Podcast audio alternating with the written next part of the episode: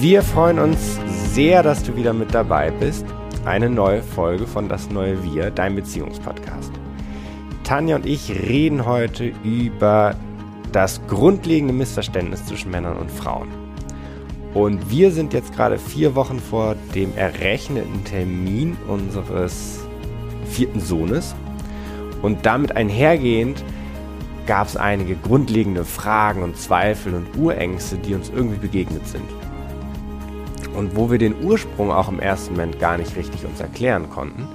Und wir, uns ist das Thema auch in einigen anderen Coaching-Gesprächen mit euch ähm, begegnet.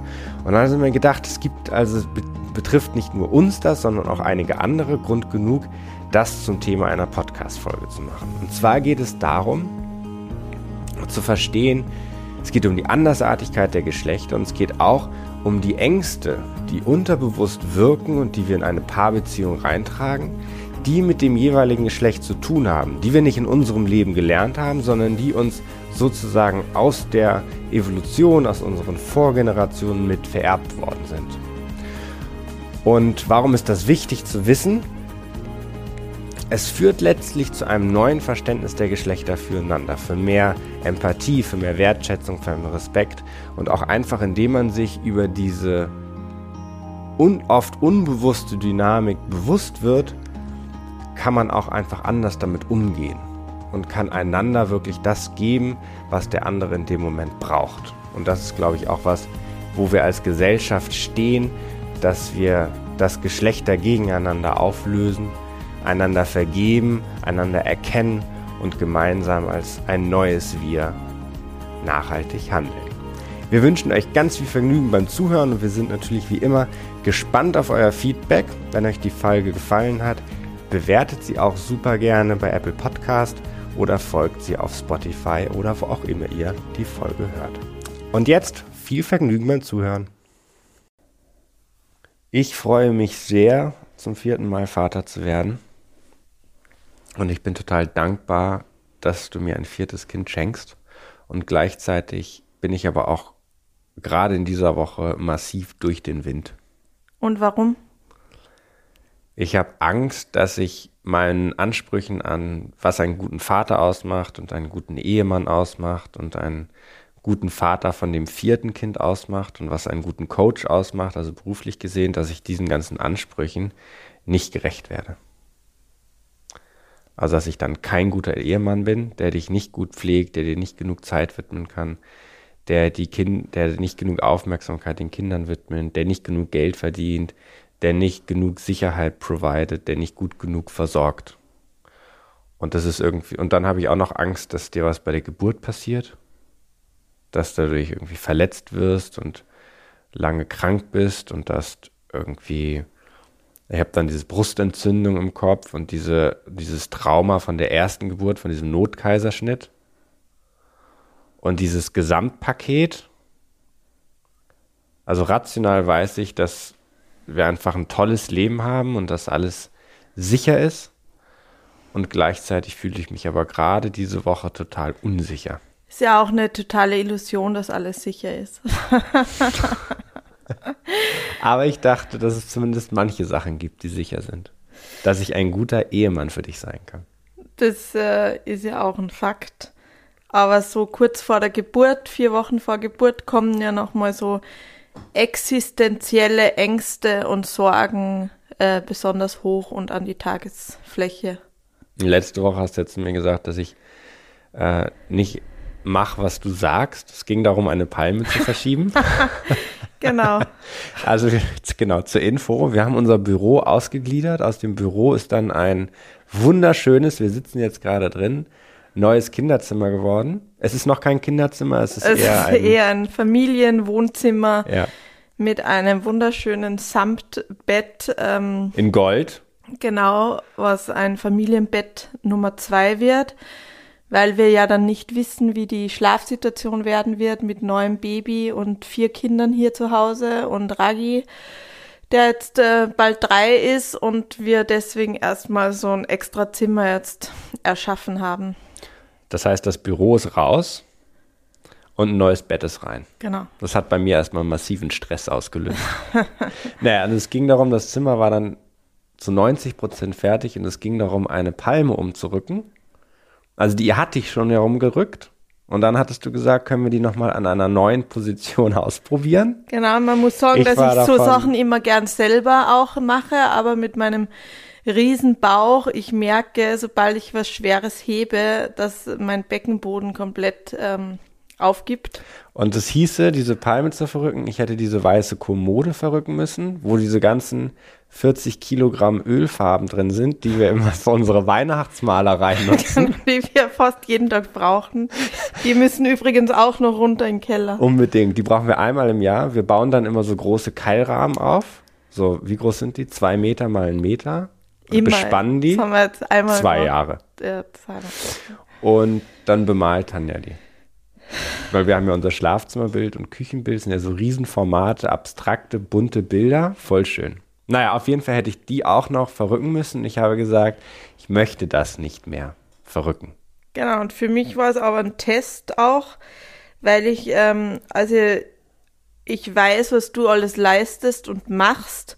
Und so kurz vor der Geburt kommt aber dann trotzdem nochmal so ein Vorwurf auf ähm, meinerseits, dass ich mir denke, jetzt äh, hast du mir nur dieses Kind gemacht, auf das ich mich super freue und das ich über alles lieben werde. Und trotzdem habe ich ähm, diverse körperliche Strapazen und ähm, in vier Wochen werde ich zum vierten Mal quasi aufgeschnitten, um dieses Kind rauszuholen. Wir haben ja alles daran gesetzt, nochmal zu probieren, eine Spontangeburt zu erwirken, aber es schaut ja nicht danach aus und dann ähm, weiß man halt auch schon, welche Schmerzen und so weiter nach dem Kaiserschnitt ähm, auf einen warten und hat dementsprechende Vorwürfe an denjenigen, der das verursacht hat. That's me. Und, äh, und da kommen wir aber zu ganz einem alten äh, Mann-Frau-Vorwurf, vermutlich. Also, und du hast ja, indem du von mir wolltest, ich soll diese Palme umrücken, war das ja dein gutes Recht, dass du abgeleitet hast aus diesem, jetzt gibst du dich dem hin und wirst wieder aufgeschnitten, ein viertes Mal, erleidest all diese Schmerzen. Das Mindeste, was ich aber tun könnte, wäre doch jetzt diese Palme zu verschieben. Genau. Und womit du irgendwie recht hast und gleichzeitig war es für mich ja so, der tendenziell in der Vergangenheit auch gerne mal die eigenen Grenzen nicht berücksichtigt hat, sondern zu viel gemacht hat, war das auch ein Ausdruck davon, dass ich bewusst sage zu Dingen, die, die ich machen will und die ich nicht machen will. Und wenn man so ein ganzes Zimmer umgeräumt hatte, war das für mich ein Ausdruck, ich achte auf meine Grenzen, indem ich das jetzt nicht umrücke, damit man erstmal das genießt, was man jetzt erschaffen hat. Und gleichzeitig, wenn du das sagst, dass du diese Schmerzen erträgst und das doch dann das Mindeste ist, dass ich dann tun kann, was du sagst, denke ich erstmal, oh ja, die hat recht.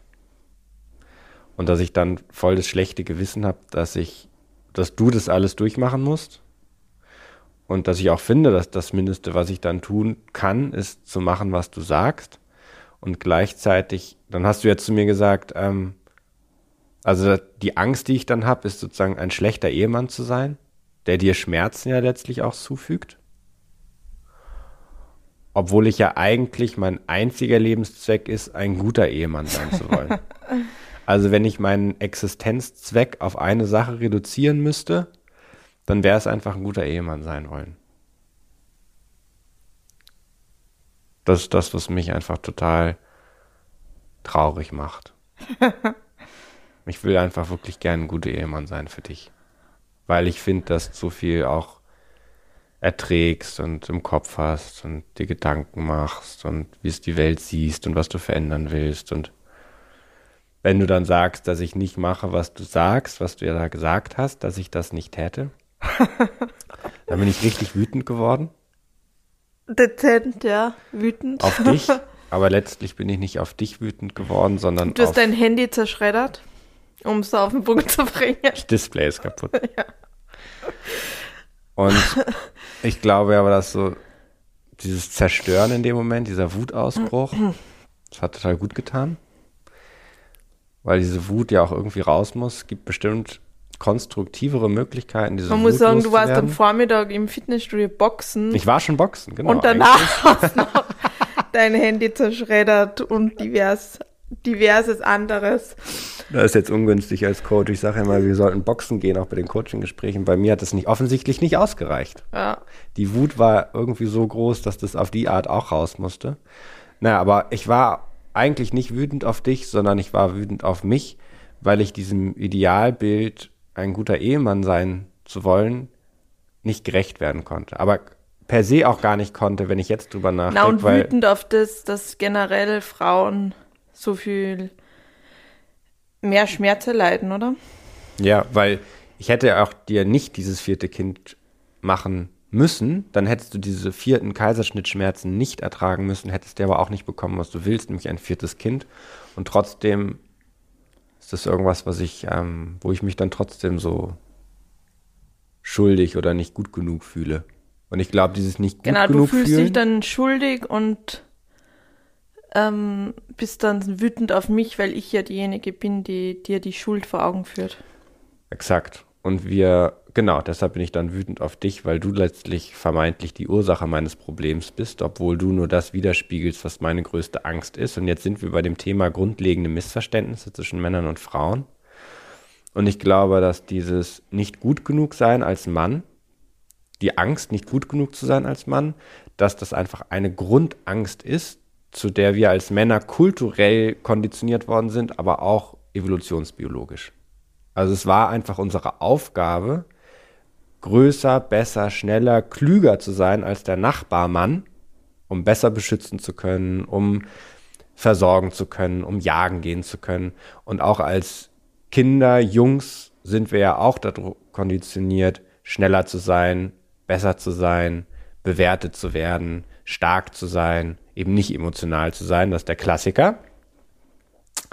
Und ähm, in diesem Hamsterrad bewegen wir uns Männer. Leider noch. Leider noch und ich auch. Und wenn es eben nicht mehr darum geht, nur besser zu sein als der Nachbarmann, dann geht es zumindest darum, ein guter Ehemann zu sein. Aber die Bewertung ist dann immer drin, gut genug sein zu wollen, weil alles, was wir auch tun, ja sehr sichtbar ist. Und du ja parallel auch das Buch gelesen hast, dass ähm, Frauen ja Männer nicht mehr brauchen zum Überleben. Ach genau, das war ja Teil eines Coaching-Gesprächs. Genau. Und deswegen ja auch eine berechtigte Angst haben, von der Frau abserviert zu werden. Genau, das ist ja das Großartige am Feminismus, dass Frauen Männer nicht mehr brauchen. Also dadurch, dass ihr finanziell, materiell unabhängig sein könnt, habt ihr die freie Wahl, ob ihr einen Mann brauchen wollt oder nicht. Und umgekehrt würde ich eben schon sagen, dass ich dich mehr brauche als du mich. Und würdest du jetzt sterben bei der Kaiserschnitt-OP, was irrational ist, aber was, glaube ich, trotzdem eine Angst von mir ist, dann würde ich da sitzen mit meinen vier Söhnen und würde mir jeden Tag alte Videos von dir angucken. Und wäre irgendwie wie so ein Tisch, der nur noch drei Beine hat. Genau, aber umgekehrt habe ja ich mich auch ähm, bewusst in die Abhängigkeit von dir begeben, nämlich dass ich dich ja genauso brauche, sowohl für alles Berufliche, was wir vorhaben, für wie wir die Familie konzipiert haben und ähm, für meine persönliche Erfüllung. Und Aber das glaubst du halt nicht ganz. Du glaubst halt trotzdem, wenn es drauf ankommt, ähm, könnte Nö, doch, glaube ich schon. Wenn ich jetzt weg wäre, hättest du auch Probleme. Findest Vier Kinder versorgen ist super. Und letztlich aber diese Wut gegenüber dem anderen Geschlecht, also bei mir jetzt beispielsweise, dass ich nicht gut genug bin, die liegt ja trotzdem in mir selbst. Also, dass man eine Bewertung darüber hat, Männer müssen gut sein. Gut genug sein. Und da kann man ja entweder als Bewertungssystem nehmen, besser als ein anderer Mann, oder gut genug im Maßstab der Frau, die man gewählt hat. Aber beides funktioniert ja letztlich nicht. Also ich muss ja selber von mir überzeugt sein, dass ich gut genug bin. Und was jetzt so paradox ist, ist, dass in diesem ganzen beweisen wollen, dass ihr gut seid, eher ganz viel Übel passiert. Exakt, ja. Und ihr genau ja Frauen auch schadet und unterdrückt und entmachtet und verspottet und nicht ernst nehmt und nicht anerkennt für alles, was sie macht, sowohl sichtbar wie unsichtbar. Und dass da genau, aber dass wir das tun, weil wir eben diese Angst haben, verrückterweise, dass sie uns abserviert. Weil wir vielleicht wissen, dass wir euch mittlerweile mehr brauchen als umgekehrt. Ja, oder schon immer. Und wenn wir das Buch von diesem, Unterlegen. von Ron Smothermoon oder wie auch immer man ihn ausspricht, gelesen. Und er sagt ja, das kommt ursprünglich daher, dass wir Männer euch beschützen und euch, das war unser Mittel der Wahl, euch zu dominieren in Anspruch, Anführungsstrichen, um euch beschützen zu können. Und dass die größte Angst einer Frau trotzdem irgendwie ist, keinen Mann zu kriegen. Ja. Beziehungsweise von einem Mann dominiert zu werden oder verspottet zu werden. Oder, Nummer vier, dass der eigene Beitrag nicht gesehen wird. Genau, oder von einem Mann verletzt zu werden. Weil das ist ja auch eine Urangst. Also wenn du dann so wütend und aufbrausend und so weiter wirst, was ich ja genauso werde, aber äh, bei mir springt dann schon so eine Urangst an, dass Mann, Frau ja körperlich überlegen ist und du mich ja im Zweifel umbringen könntest.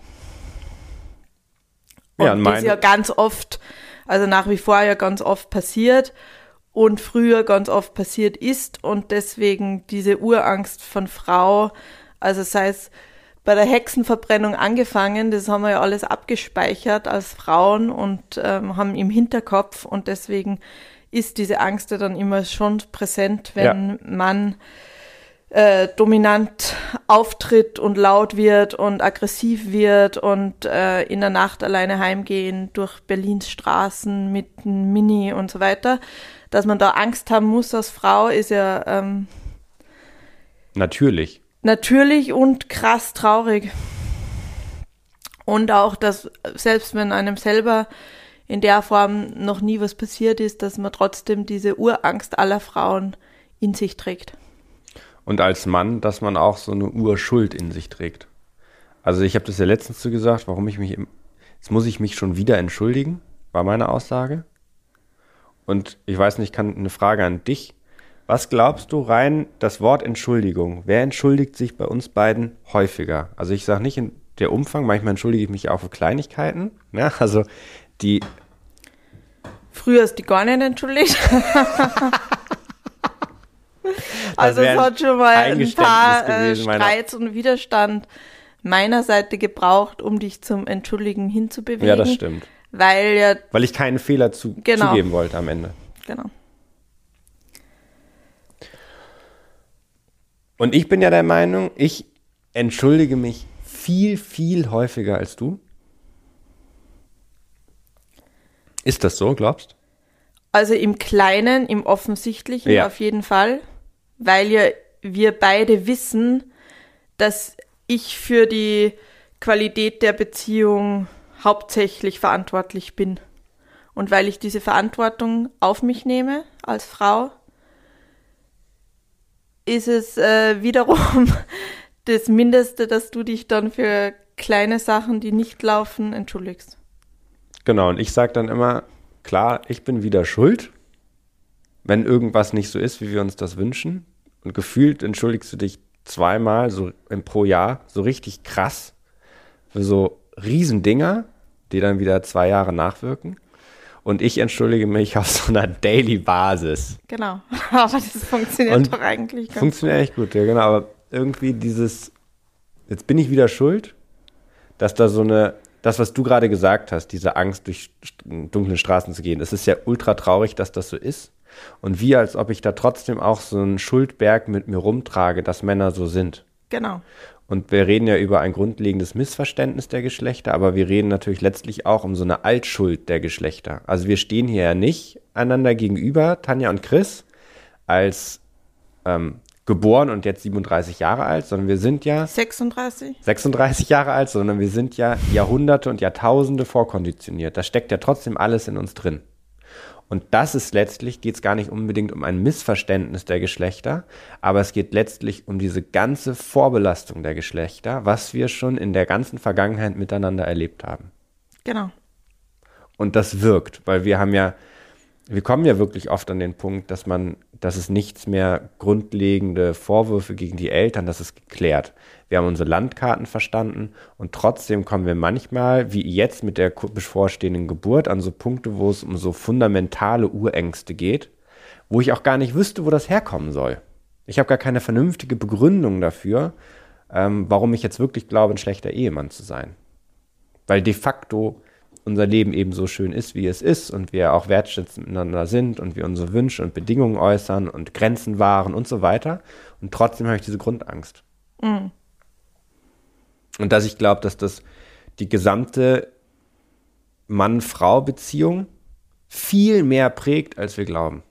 Total und die ganze Gesellschaft. Also da gibt es ja, wie der in dem Buch auch schreibt, so schön treffend geschrieben, dass halt ähm, für eine friedliche Welt, wenn du die Mann-Frau-Beziehung quasi in der Wurzel heilst, dann kann Frieden sein und dann kann Fülle sein auf der Welt und Liebe und dann hat jeder genug zu essen oder jeder genug zu essen und dann ist einfach ähm, Peace und auch für eine nachhaltigere Welt, dass dafür essentiell ist, dass die Mann-Frau-Beziehung geheilt wird, die so lange so im Argen liegt und auch unter den Teppich gekehrt im Argen liegt und deswegen da ganz viel noch passieren muss, um das zu heilen. Und was ist da unsere Lösung? Das ist eine gute Frage, weil es ja auf so einer emotionalen Ebene auch stattfindet. Das ist ja eine Heilung nicht auf der Verstandesebene, weil das dem Verstand irgendwie nicht richtig zugänglich ist. Also diesen Urkonflikt klar zu machen, finde ich total wichtig, sich dem bewusst zu werden, was die Urängste der Geschlechter sind, um dann rational das andere Geschlecht so ins Recht zu setzen oder genau, Verständnis zu zeigen. Wenn du jetzt auch die Kirchen hernimmst, egal welche Glaubensrichtung, ist ja dort auch in so vielen Bereichen quasi. Die Frau ist aus der Rippe des Mannes entstanden, Adam und Eva. Die Eva hat den Adam verführt. Also ganz kurz, die Nummer, da habe ich ja so gelacht nochmal, dass der Mann aus der Rippe der Frau. Umgekehrt? Äh, dass die, genau, dass die Frau aus so der Rippe des. So genau. wäre es richtiger. Ich meine, das ist ja absurder Quatsch. Hat er sicher einen Mann geschrieben? Jeder Mann ist ja aus einer Frau entstanden, genau. rein biologisch. Es Wie man auf die absurde Idee kommen kann, zu schreiben, die Frau wäre aus dem Mann entstanden und dass das auch noch so viele Menschen dann glauben. Ja, aber das zeigt Sinne. einfach auch, wie sehr, wie groß die Macht der Frau ist als Mutter allen Lebens. Ja.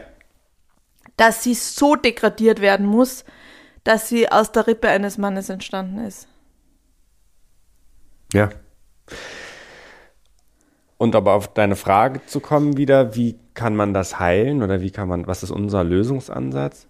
Was ich am liebsten dann von dir höre, ist einfach, ähm, also A, dass ich das Verständnis habe für deinen Schmerz. Nicht nur den Schmerz, den du jetzt inhaltlich gerade erlebst, sondern den Schmerz, den du seit Urgezeiten sozusagen auch in dir trägst.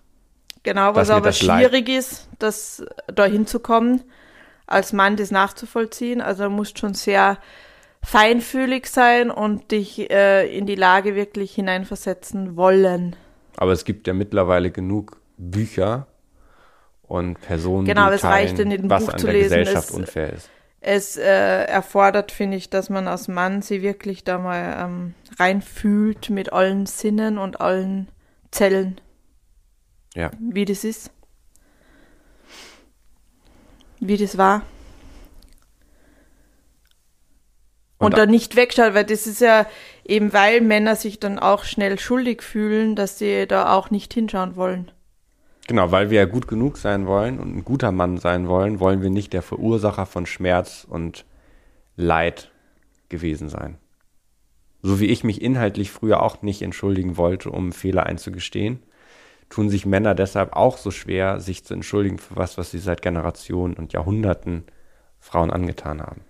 Genau, und gleichzeitig ist ja aber, also dass alle Gefängnisse zu irgendwie 98 Prozent mit Männern voll sind und dass Männer halt schon in erster Form der Schuldige und der Buhmann sind und so weiter. Weil wir halt auch Verantwortung übernehmen. Also das ist, ich habe gerade gedacht, was würde ich denn gerne von dir hören oder für was hätte ich gern von dir Verständnis?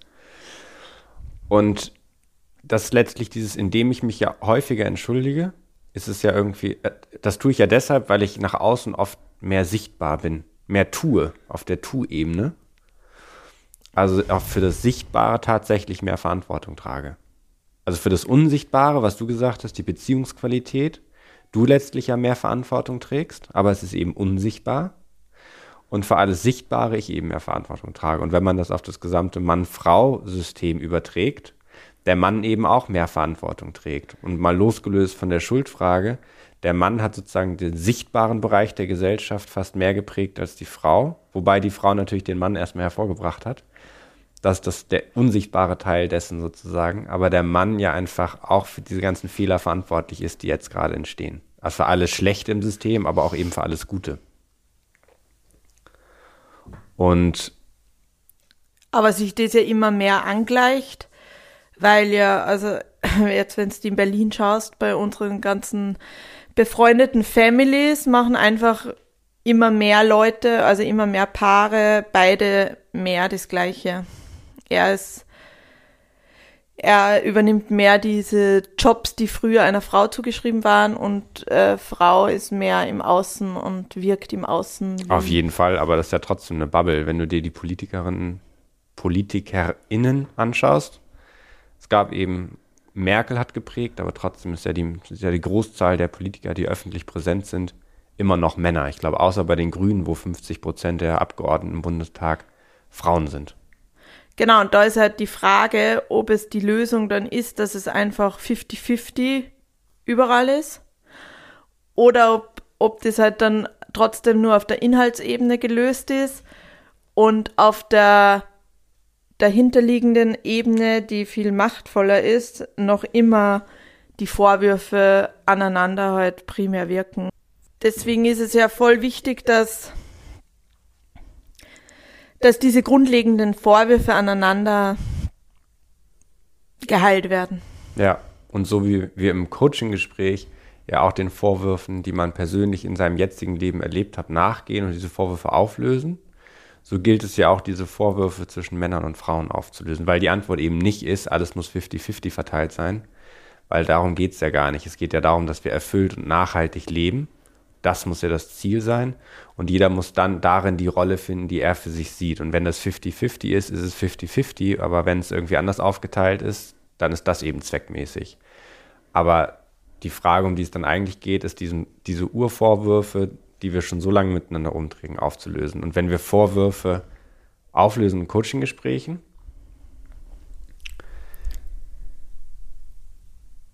dann geht es ja genau darum, was war beispielsweise deine Meinung generell über Männer, über dich, dass du sowas erfahren hast. Also es, wir gehen ja immer in die Eigenverantwortung, damit du dich dann wieder als Urheber erleben kannst. Und dass ein Vorwurf ähm, letztlich ja anzeigt, wo du selber noch eine Verletzung aus der Vergangenheit mit dir rumträgst. Und wenn man das auf diese Geschlechter, auf das Geschlechterthema überträgt, kann man ja auch nur sagen, wenn ich mich als Mann irgendwie schuldig fühle oder mich nicht dafür entschuldigen will, was wir euch angetan haben, ähm, also habe ich ja letztlich einen Vorwurf an mich selbst, ans Mannsein. Und an deinen Vater, oder? Und an meinen Vater und meine Fa Väters, Vaters Väter. Genau.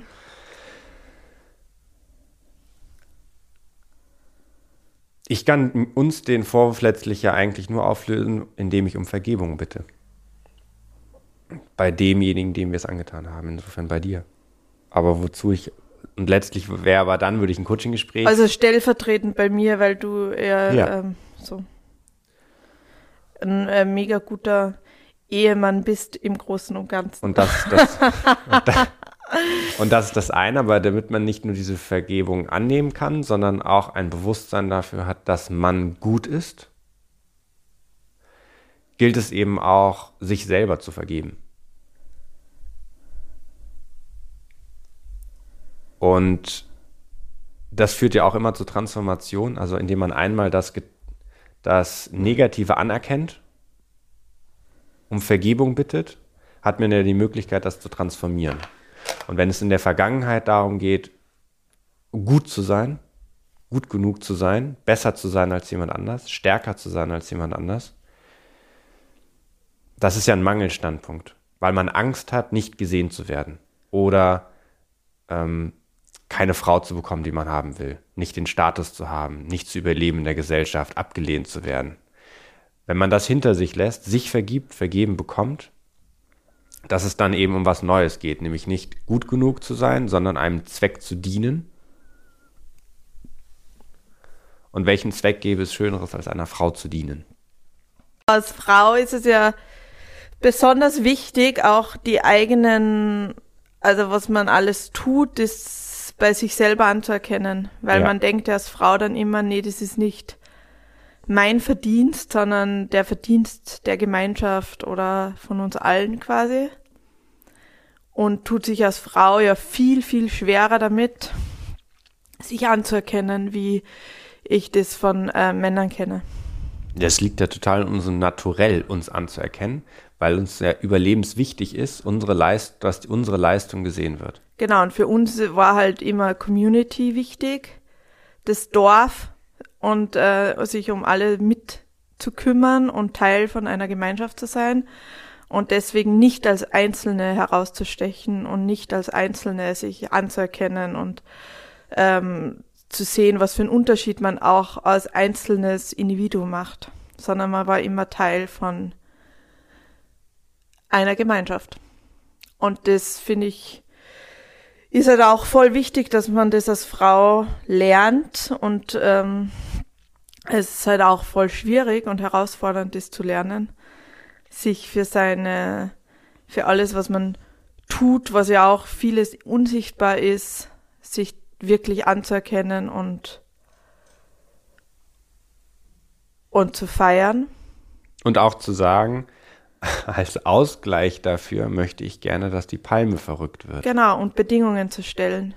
Und dann würde ich sagen, war und meine. Das, sorry, aber das mhm. ist ja in ganz vielen Coaching-Gesprächen echt so erstaunlich, wie schwer es manchen Frauen auch fällt, Bedingungen an ihre Partner zu stellen.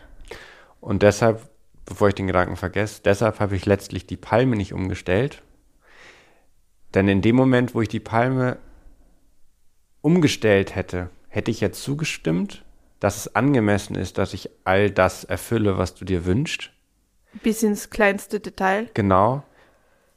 Damit hätte ich aber auch anerkannt, oder hätte, dadurch hätte ich den Schmerz sehen müssen, den du auch jetzt bald ja erleben wirst. Und ich glaube, dass das auch was mit Verdrängung zu tun hat. Indem ich nämlich nicht diesen Schmerz, mich mit diesem Schmerz auseinandersetzen muss, der dir bald bevorsteht, ähm, kann ich noch ein bisschen komfortabler leben, weil mir das am Ende natürlich extrem leid tut, das zu wissen, dass das Genau, und das war ja auch mein Vorwurf an dich. Ich lese irgendwie 10.000 Bücher dazu, ja. also zur Geburt, Alleingeburt, Hypnosetechniken, was man alles machen kann. Äh, beschäftige mich damit, muss zu jedem Arzttermin gehen. Also ich muss ja dorthin gehen, du ja. kannst mitgehen. Ähm, ich muss dann beruflich zurückstecken, du kannst zurückstecken. Ich muss mich aufschneiden lassen. Du kannst mitkommen zur OP oder auch nicht. Also es ist ja ganz vieles, was für mich ein Muss ist, was für dich ein Kann ist und was dann, wo ich dann Vorwurf habe, wenn du halt ähm, das dich nicht damit beschäftigst und das verdrängst, obwohl es halt genauso ähm, dein dein Ergebnis ist. Ja, und das wirkt halt auch total, also äh, dieses, dass man als Frau halt dann, also was das heißt, halt schwanger zu werden und Kinder auszutragen und so weiter. Also so toll es auch ist und so schön es ist, also weil es gibt ja auch ganz viele Männer, die den sogenannten Fötusneid haben und dann eben auch äh, eher körperlich zunehmen, wenn die Frau zunimmt mit äh, steigenden Schwangerschaftswochen und äh, das der Frau auch neiden, dass sie diese Erfahrung von Leben, Gebären machen ich darf. Ich glaube aber, dass das jeder Mann, ich habe das ja auch gelesen, dass das bei jedem Mann nur unter, unterbewusst ist. Ich glaube, kein Mann würde jemals sagen, er ist neidisch darauf, dass man diese Erfahrung nicht machen kann. Aber weil, das ist ja auch so ein Grundprinzip, weil Männer das ja gar nicht nachvollziehen können. Wir wissen ja gar nicht, wie es ist, ein Kind in sich zu tragen. Also ja, aber ihr habt eine Ahnung davon, dass daher unsere Gestaltungsmacht für die ganze Welt halt herrührt. Ja, aber wir können es nicht nachvollziehen. Und deshalb auch gar nicht beneiden, weil wir die von der, die Erfahrung gar nicht, keine Idee davon haben. Und du hast ja gerade gesagt noch, dass es deshalb so wichtig ist, dass Frauen ihre Bedingungen auch in Partnerschaft stellen. Was Männer ja auch grundsätzlich besser können, Stichwort Gehaltsverhandlungen, weil wir sehr viel trainierter sind, in unserem Leben, aber generell als Männer ja auch uns darzustellen, uns zu verkaufen, uns als gut genug darzustellen. Ja, und auch unbeliebt aufzutreten, weil wenn du jetzt hergehst und äh, lauter Bedingungen stellst, bist ja. du erstmal jetzt nicht äh, der sympathischste Mensch und äh, musst es ja auch aushalten, quasi jetzt nicht unbedingt gemocht zu werden. Und das ist ja für viele Frauen auch herausfordernd. Du hattest damit nie ein Problem, finde ich. Ja, bei uns ging es ja tatsächlich eher darum, dass ich meine eigenen Bedürfnisse, meine Grenzen wahre, ja. ohne mich selber aufzugeben und all deinen Bedürfnissen hinterherzulaufen, um ein gut genuger Ehemann zu sein. Sondern gut genug heißt auch, auf seine eigenen Grenzen zu wahren und dadurch gesund zu sein, vital zu sein. Genau, und dann habe ich dir wieder vorgeworfen, dass du zu sensibel bist. Also genau aus dem Grund, weil dir ist ja, also du bist ja, ein mega feinfühliger Mann. Ja bist ja von diesem Macho-Mann sehr äh, weggekommen, der du vielleicht die ersten drei Monate warst. Ähm, und, und das habe ich dir dann aber auch vorgeworfen, dass ich dich als, also dann ist Frau ja auch widersprüchlich manchmal, dass ich dann sage, ähm, also ich brauche dich als starken, potenten, Mann an meiner Seite, wenn ich jetzt äh, so körperliche Einschränkungen habe und gleichzeitig ähm, aber einen feinfühligen Mann, der sich mit der Geburt und allem auseinandersetzt und sich seine Geschichte anschaut und äh, zu seinen Gefühlen steht und heult und ja. also ich will ja schon viel von dir. Ja, der Mann, der nicht sensibel ist, beziehungsweise ja nicht so hineinversetzt, der ist dann ja eigentlich genau dieser Fels, weil der ist ja dann sicher da, genau. geht arbeiten, lässt sich von nichts aus der Ruhe bringen. Also auch was dich hier zu einem exzellenten Coach macht, ist ja dann das, was ich dir in den letzten Wochen auch dazwischen vorgeworfen habe, dass du halt zu feinfühlig bist und nicht deine Grenzen warst und ähm, ist zu sensibel, also auch mit deinen Darmgeschichten, dass du dann ja sehr sensibel auf äh, bestimmte Fälle auch reagierst und das dann äh, ich dann aber das auch natürlich darunter leide, weil du dann, dir es dann nicht gut geht. Du hast gerade gesagt, ähm, Darmgeschichten. Nicht, dass die Zuhörerinnen glauben, es geht um Damengeschichten, nee, genau. sondern es geht um Darmgeschichten. Genau, ich habe nämlich seit zwei Monaten eine und Glutenunverträglichkeit, genau. also eine Glutensensitivität. Ähm, und wir glauben ja auch daran, dass alle körperlichen Symptome auch eine psychosomatische Grundlage haben. Genau. Und deshalb war das bei mir ganz spannend, weil der, da geht es ja auch um das Thema Haut und Abgrenzen und für die eigenen, die eigenen Grenzen wahren. Insofern hat das gepasst. Und seitdem ich aber Gluten weggelassen habe, funktioniert das hervorragend. Ich habe keine Bauchschmerzen mehr und ähm, ich dachte immer, es ist ein volles Mysterium oder es gibt es eigentlich gar nicht, Glutenunverträglichkeit. Aber ich bin eines Besseren belehrt worden. Genau, und zum einen profitiere ich ja mega davon, dass du so performst und über deine Grenzen auch gegangen bist, also auch mit der äh, Kindererziehung und so weiter, wie sehr du dich da immer reingeschmissen hast. Und äh, andererseits werfe ich es dir dann gelegentlich vor, dass du eben nicht, ähm, dass du zu feinfühlig bist und halt meine, meine ganze Gefühlswelt dann mit aufnimmst und dich davon nicht abgrenzt und dadurch wir beide dann wie so ähm, zwei Sensibelchen auf dem Sofa sitzen und uns irgendwie äh, gegenseitig Leitung. in den Schoß heulen.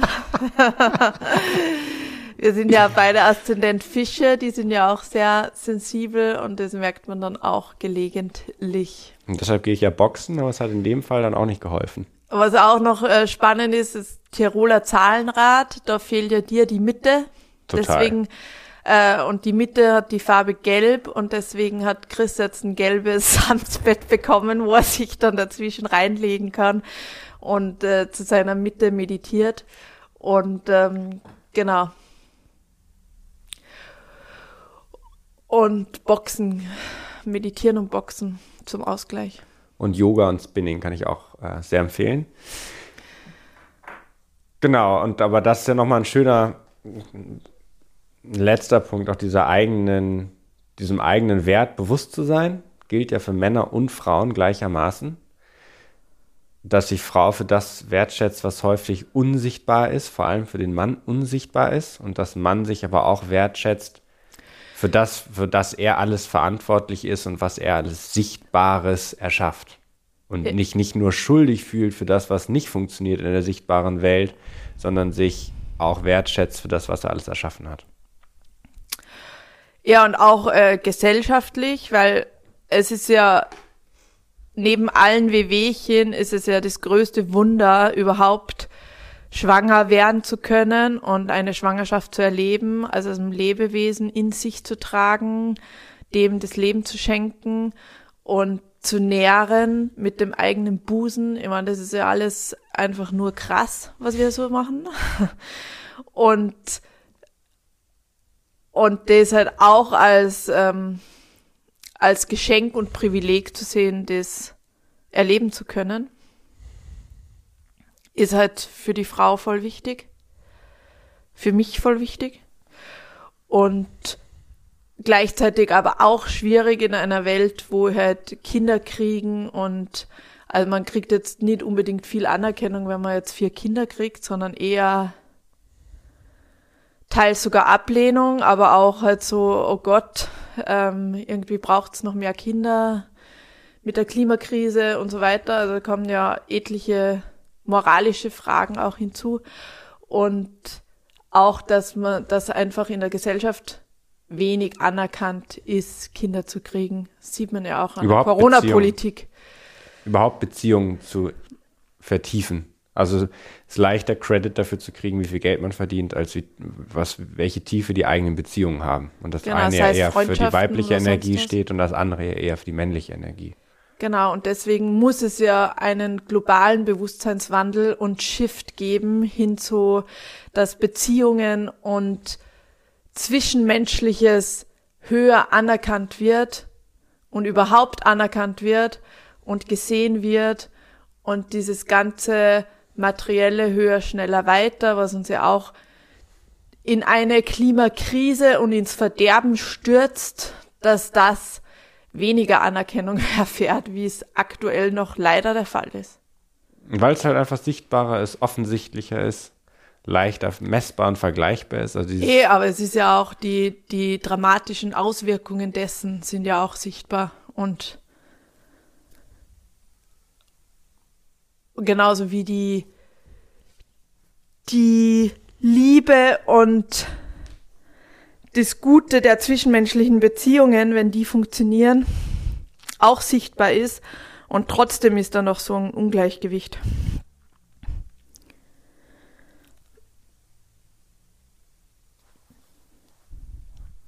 Und da liegt ja tatsächlich die Heilung im Kleinen, nämlich wenn wir uns als Geschlechter gegenseitig anerkennen, lieben, feiern und eben nicht aus Angst und Mangel und Misstrauen handeln, sondern aus Liebe, Fülle und Vertrauen, dann wird es ja auch zu einem globalen Wandel beitragen. Ja, Frieden in der kleinsten Einheit erstmal. Ja, und das ist ja das Paar, so wie es wir jetzt ähm, definieren. Und deswegen auch, dass man die Andersartigkeit, also gerade, dass du keine Kinder kriegen kannst, sondern halt ganz viel anderes dadurch mit deiner Energie machen kannst, ähm, dass man das halt auch anerkennt und feiert und umgekehrt du halt das ganze Unsichtbare, was ich so in mir ausbrüte, anerkennst und feierst. Ich finde, ich bin ein super Ehemann. Ich finde, ich bin eine exzellente Ehefrau. eine sehr fordernde und auch eine sehr kritische manchmal. Mit hohen Ansprüchen. Und ich finde, das braucht es aber auch. Voll. Ich finde, durch die hohen Ansprüche wird dieses Spiel überhaupt interessant. Genau, und das führt uns ja auch äh, immer wieder an unsere eigenen Grenzen und führt dazu, dass wir auch das jetzt beruflich machen und nach vorne bringen und so viele Paare schon äh, dabei unterstützen konnten, eine erfüllte Beziehung zu erschaffen. Und das ist ja einfach das Schönste der Welt, diese Rückmeldungen zu lesen. Und Voll. und letztlich hebt das auch dann das gut genug auf, wenn man eine schöne Sache hat, eine große Sache, für die man sich austoben kann und merkt, dass man einen Beitrag leistet und man ähm, einen Unterschied macht in positiver Hinsicht. Dass Menschen friedlicher, erfüllter, liebevoller miteinander wieder sind. Und dass es dann nicht mehr um das Gut genug geht, sondern um dem Zweck, dem man dient. Und sei das eine Frau oder eine Vision einer größeren Sache. Und nicht mehr dem eigenen Ego, um das Wort auch noch hinzuzufügen, weil das Ego für uns Männer ja trotzdem überlebenswichtig war. Bis jetzt. Und dass aber jetzt die Transformation hingeht, weg vom Ego und hin zu einer Vision, einem Beitrag, einem Zweck, einem Dienst, einer Sache, der einer wir, Gemeinschaft. einer Gemeinschaft, der wir dienen. Und für die Frau mehr, muss man sagen, sich selber fürs Individuum sein. Also letztendlich dann halt hält es sich ja die Waage, wenn Frau dann mehr Ego lebt. Oder wie würdest du das beschreiben? Na, aktuell geht es ja wirklich darum, in diesem Leistungssystem mehr zu erreichen, sowohl für Fre Frauen als auch für Männer. Also der Fokus ist ja voll oft auf dem Beruflichen. Und dass die ganze Gesellschaft mehr Anerkennung für das Beziehung führen bekommt. Das Problem ist ja wirklich, dass du durch dieses Leistungsprinzip, du kriegst Geld aufs Konto, kannst dir was konsumieren, kannst dir was leisten, hast so einen gefühlten Gegenwert von tiefen Beziehungen ähm, hast du ja auch den Gegenwert, nämlich dass du Liebe, Vertrauen erfährst und Fülle, Verbundenheit. Was ja jeder auf dem Totenbett sagt, viel mehr wert ist. Verbring lieber die Zeit mit den Menschen, die du liebst, als zu viel zu arbeiten. Und trotzdem, auch mit Instagram und allen Medien, die uns umgeben, man ja immer wieder da reingesaugt wird, mehr zu leisten. Also in der äußeren sichtbaren Welt, nicht in der innerlichen Beziehungswelt. Und dass so ein richtiger Wertewandel eigentlich erforderlich ist, um diese nachhaltig, um, um eine nachhaltige Welt zu erschaffen, wo es nicht mehr darum geht, und da haben wir diesen tollen Artikel vom Daniel Dahm gelesen, dass es nicht mehr darum geht, Naturressourcen in Geld umzuwandeln, also letztlich die Welt auszubeuten, sondern dass es tatsächlich mal um Wertschöpfung geht. Er vertritt ja die These, die Menschheit hat noch nie Wert geschöpft, sie hat immer nur Ressourcenkapital umgewandelt auf Kosten der Erde. Und dass es jetzt eben darum geht, Beziehungen aufzubauen, erstmalig Wert zu schöpfen tatsächlich, ohne etwas von etwas anderes zu zerstören. Also nicht mehr im Mangel darüber zu sein und nur zu nehmen, weil solange wir uns vom Überleben bedroht fühlen, haben wir immer einen Mangel und solange wir einen Mangel haben, haben wir immer die Rechtfertigung, mehr zu nehmen, als wir geben. Und in dem Moment, wo wir aber den Geschlechtern vergeben und uns vergeben und in Fülle leben, können wir eben auch geben und ein nachhaltiges Wirtschaftssystem erschaffen. Und dass man deshalb die zwischenmenschlichen Beziehungen einfach höher werten muss. Ja, und geben kannst halt nur, wenn es keinen Vorwurf hast. Weder an das andere Geschlecht, noch an sich selbst, noch an die Eltern, die weil die, die werden Eltern. ja auch gern genommen. Voll. Und darüber reden wir sicher in, der, in einer der nächsten Podcast-Folgen, wie sehr die Eltern als Sündenbock verwendet werden und wie groß die Vorwürfe an unsere Eltern sind. Ja, und wie sehr das die Qualität der Beziehungen beeinträchtigt und vor allem auch der Beziehungen zum anderen Geschlecht beeinträchtigt. Und das, obwohl wir so einen schönen Kindergeburtstag gestern ausgerichtet haben. Das war so süß. Wir haben gestern Viktors sechsten Geburtstag, also von unserem zweitgeborenen Sohn, den sechsten Geburtstag gefeiert und er ist dann am Abend, äh, war er irgendwie so total gerührt und ist dann äh, zu uns gekommen und hat gesagt, er hat es auch traurig gefunden, dass wir so viel Arbeit hatten mit dem Geburtstag. Hinterher musste er dann immer alle die ganzen Reste wieder wegräumen und zusammen schrubben und so. Genau, also so ein Kindergeburtstag ist ja schon am Limit. Im zwölf, Winter in der Wohnung. Mit zwölf Kids, äh, die hier wild herumtoben. Und ähm, er hat das aber so süß gesehen und anerkannt und äh, ja, es war voll rührend dann. und dass diese Vorwürfe die Kinder trotzdem immer an die Eltern haben müssen, um dadurch selbstständig zu werden und was eigenes zu machen, dass das wichtig ist und irgendwann eben erforderlich, um wirklich frei zu sein, ist es, diese Vorwürfe dann auch wieder aufgeben zu können. Weil sonst kannst du nur das Gegenteil von deinen Eltern machen oder bist irgendwie mit denen verstrickt. Aber Dazu. das zum beim nächsten Mal. Genau. Ihr Lieben, Dank fürs Zuhören. Es war eine ähm, für mich sehr wirre Folge, weil es, es war irgendwie ja das, was uns gerade sehr beschäftigt hat. Insofern nichts, was wir gedanklich vorbereitet haben, sondern wir haben ja eigentlich unsere Gedanken hier sehr spontan verarbeitet. Genau. Bin ich gespannt, wie euch das gefallen hat. Schreibt uns gerne und was ihr aus der Folge mitnehmen konntet. Würde mich sehr interessieren, weil es vom Stil ein bisschen anders war als die anderen. In diesem Sinne, Vielen Dank fürs Zuhören und danke für eure wunderschönen Nachrichten zu den Folgen davor. Manche schreiben uns, dass sie alle Folgen an einem Stück gehört haben. Manche schreiben uns, dass sie eine Folge zwei, dreimal nochmal gehört haben und immer wieder was Neues hören und mitnehmen. Andere, die Coaching-Gespräche bei uns haben, schreiben, dass sie davor oder danach noch Folgen gehört haben und das freut uns mega krass doll und ähm, wir haben noch ganz viele spannende Themen im Petto und wenn du noch Themenwünsche hast, schreib uns das gerne per E-Mail oder PM oder sonst wo.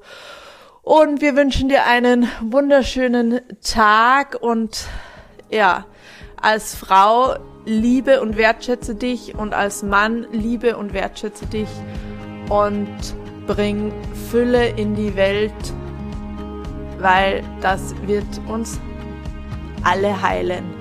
Davon profitiert jede und jeder. In diesem Sinne. Amen. Amen. Love. Ciao, ciao. Tanja und Chris.